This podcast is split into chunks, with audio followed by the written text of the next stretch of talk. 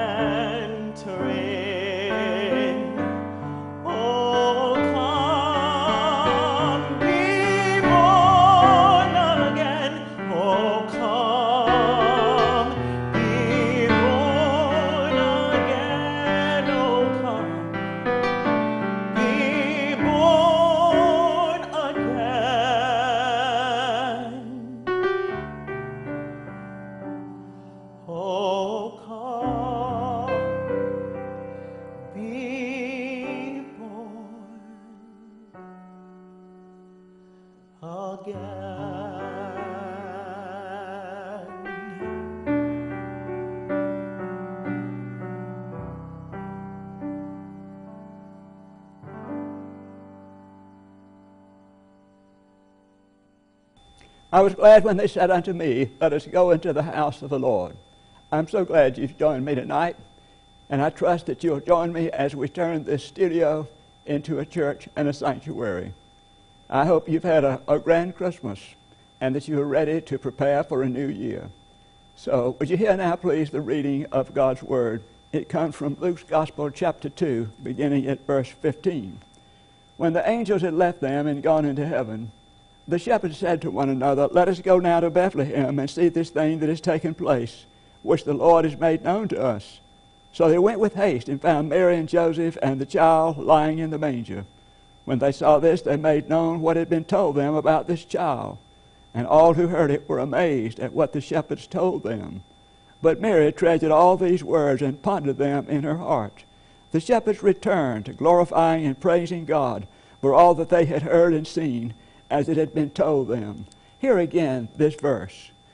And the shepherds returned, glorifying and praising God for all that they had heard and seen, as it had been told them. This is the word of God for the people of God. Thanks be to God. Would you join me, please, for a moment of prayer?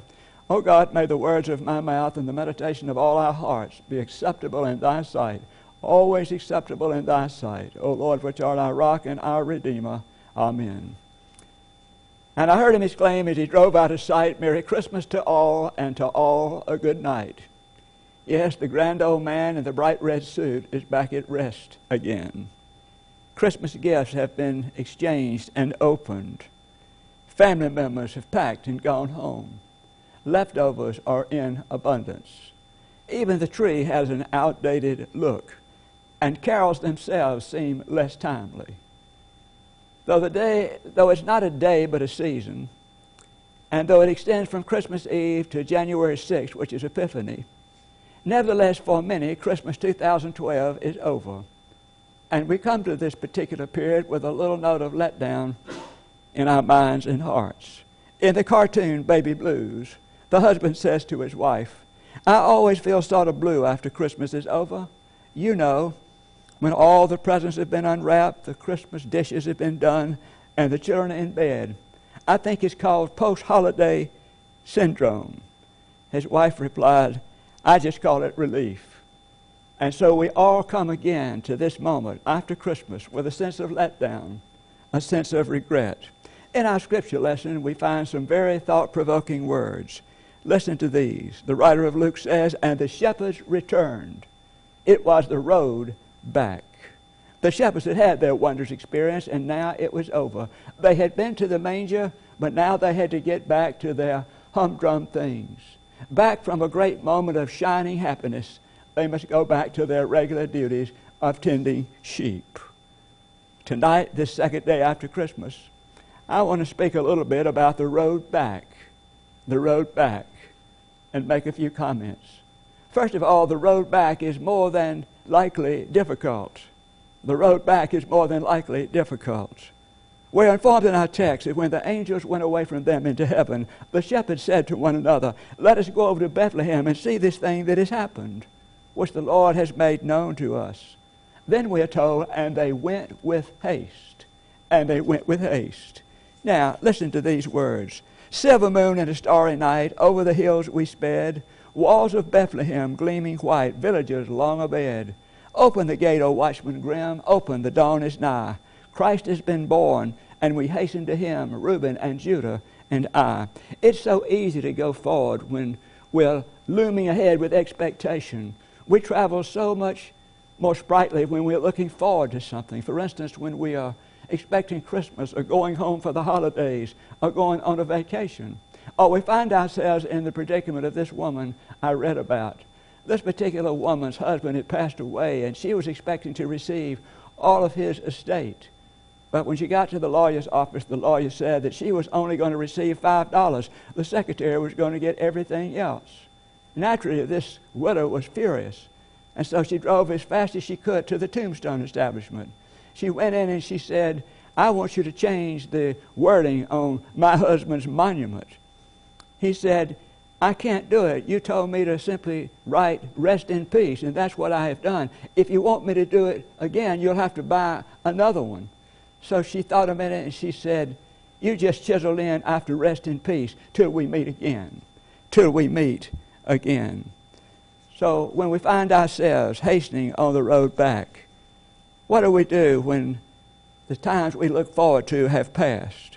A man and his grandson were walking on the beach and they passed an old friend of the grandfather, and this man was very disgruntled. Nothing was going right. He said he was suffering from a sunstroke. Well, after the conversation was over and the little grandson and his grandfather were walking along, all of a sudden the little boy turned to his grandfather and he said, Granddaddy, I hope you don't ever suffer from a sunset. That's our problem, isn't it? So much of our unhappiness, so much of our trouble is found on the road back, on the road back. We suffer as we get on the road back. But the truth is, it's only natural that we would have a letdown after Christmas. None of us live on a perpetual high. Life is full of highs and lows. It's full of peaks and valleys. It's full of ups and downs. Hear me now. But the much more serious thing than all of this is the fact that the robust beliefs which the Christmas gospel and Christmas hymns symbolize may also fade. The beautiful, the beautiful poetry of the Christmas spirit often turns into a dull prose. That glorious star that led men and women and children to Bethlehem often disappears. And before we know it, we find ourselves on the road back, not preserving anything of what we've gone through, but abandoning everything. Abandoning everything. What a terrible, terrible time that is for all of us. Listen to what this man said, Clarence McCarthy, who was a columnist for the Washington Post. He said, Too soon the hope and the promise of Christmas dissipates in the clamor and contradictiveness, the anxieties and alienation of our daily lives. The Christmas celebration comes and then is over, and with it fades whatever commitment it may have awakened in us. How true that is. Dr. Norman Vincent Peale said years ago he was in one of the department stores on Christmas Eve in New York, and he said everybody was snappy. He said the clerks were rude, the customers were tired. He said everybody was just having a tough time. But then he said the organ began to play, and they heard the beautiful singing of the choir, O little town of Bethlehem. And that was followed by Joy to the World, the Lord is come. He said immediately the ruffled lines on people's faces smoothed out. He said people even welled up in tears. He said when he walked out of that store and he walked up the street in New York, he said it was as if the whole city was singing. Of whom were they singing? Of the tenderest, kindest, best man who ever lived and continues to live, even Jesus Christ our Lord. And then Norman Vincent Peale said, that is a demonstration in miniature of what the world could be if it could hold on to what it experiences at Christmas. Isn't that true? How different the world would be if we could hold on to what we experience at Christmas. That's the truth. A few Christmases ago, in a family, a little girl was going through the pre Herod and pre Herod days of pre Christmas activities. They were cooking and going to parties and doing all these things. And the little girl seemed to be always in the wrong place. She was four years of age. Her toys were in the wrong place. And one day, just before Christmas, she was asking her mother some questions, and her mother just simply said, Shut up and get out of the way. That little girl in her prayer that night, when she knelt down to pray the Lord's Prayer, when she got to that phrase, Forgive us our trespasses as we forgive those who trespass against us, she said instead, Forgive us our Christmases as we forgive those who Christmas against us. Now, not many of us would need to pray that prayer before December the 25th. But a lot of us may need to pray it after December the 25th because we will let those robust beliefs of the wonderful Christmas gospel and of the wonderful words of those Christmas hymns fade and we will abandon everything. The road back is a difficult road, a very difficult road. But then, secondly, the road back can be a place of spiritual rebirth or renewal. It can be a place of spiritual rebirth or renewal. And the shepherds returned, we are told. But how? Glorifying and praising God for all that they had heard and seen. Now that's a marvelous picture. They were glorifying and praising God for all that they had heard and seen. Those ordinary shepherds were taking the manger experience with them back on the road back. And rather than being a road of letdown, it was a road of great spiritual renewal and a road of growth. Now, we cannot camp at Bethlehem.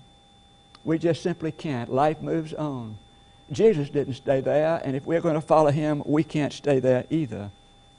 So Bethlehem becomes simply the first step along the way. There's a man named Richard Stearns. He's the president of World Vision. He's written a book called The Hole in Our Gospel. He describes how he came to Christ.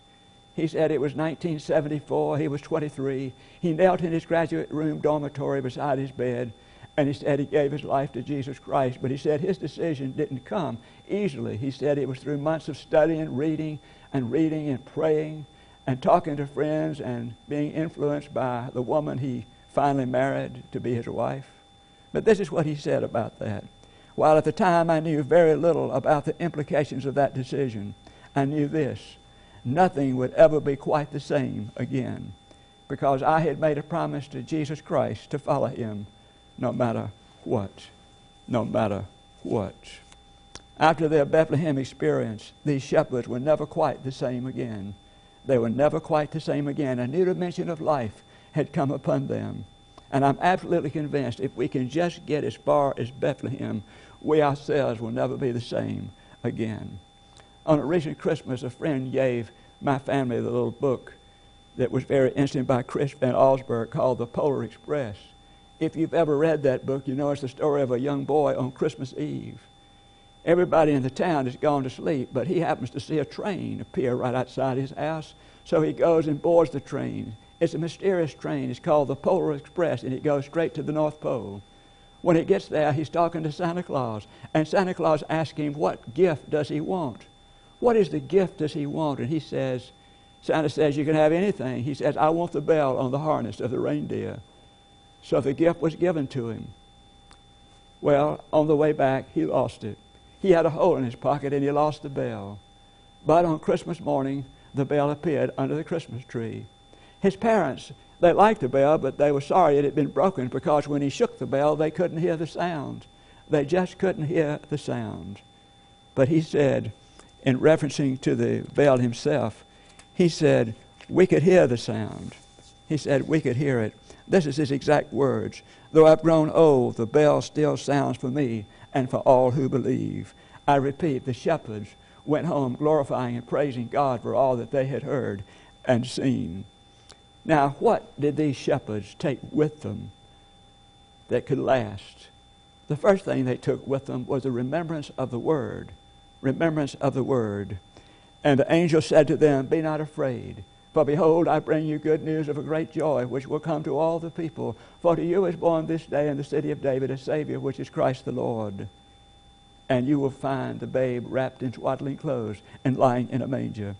The shepherds, they remember the word. Verse 20 simply says this And the shepherds returned, glorifying and praising God for all that they had heard. They remembered the word.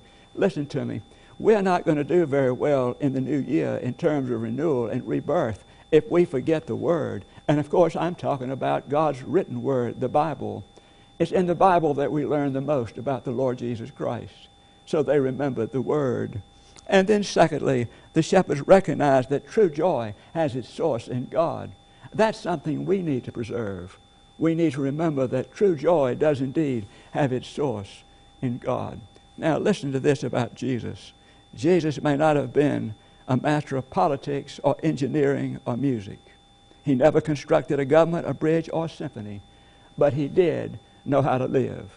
Wow, what a life. He did construct a life. What did John say? John said, In him was life. What does that mean? You know, sometimes when we are reading advertisements, we read about a cruise to the Caribbean. And we think, boy, this is the life. What they say to us is, Get rid of all your worries and your concerns and go with us on this cruise to the Caribbean. This is life, they say, but is it? Sometimes we have a party. Sometimes they're tame, sometimes they're wild, but then you'll hear people say, This is life, but is it? And then sometimes we'll be looking at a famous picture and we'll say, That picture has life. Does it? John says, In him was life. So, what did he mean when he said, In him was life? Maybe you can get it from this illustration. There were two truckers. They were driving on different nights. They were driving and they each went to this minister in Montana and they gave the same story. Remember, they were driving on different nights. One said, I was going along and I cut the radio on and I heard about Jesus Christ. And he said, I pulled my rig over, stopped, and gave my life to Christ, and he changed me. The second one said the same thing. I was driving along and heard the message of Jesus and stopped, pulled my rig over, and gave my life to Christ, and He changed me. That's what Jesus does. That's what it means in Him is life. E. Stanley Jones, when he met Christ, he simply said, I felt as if I had swallowed sunshine. I felt as if I had swallowed sunshine. And then, thirdly, the shepherds were witnesses to their discovery. They were witnesses to their discovery. How important that is for us to remember that the shepherds could have just stayed there with the, and listened to the angels sing. But what did they do? They took action. They left. They searched out where the star led them. They went to the manger. They found the Savior. They took action. And that's what God calls us to do in our faith. He calls us always to take action. That's what we should be doing. In other words, we should be telling others about Christ. That's what they did. They told others about Christ. All right, then there's one other thing I want us to consider here, and that is that in all probability, the road back will determine the destiny of the world.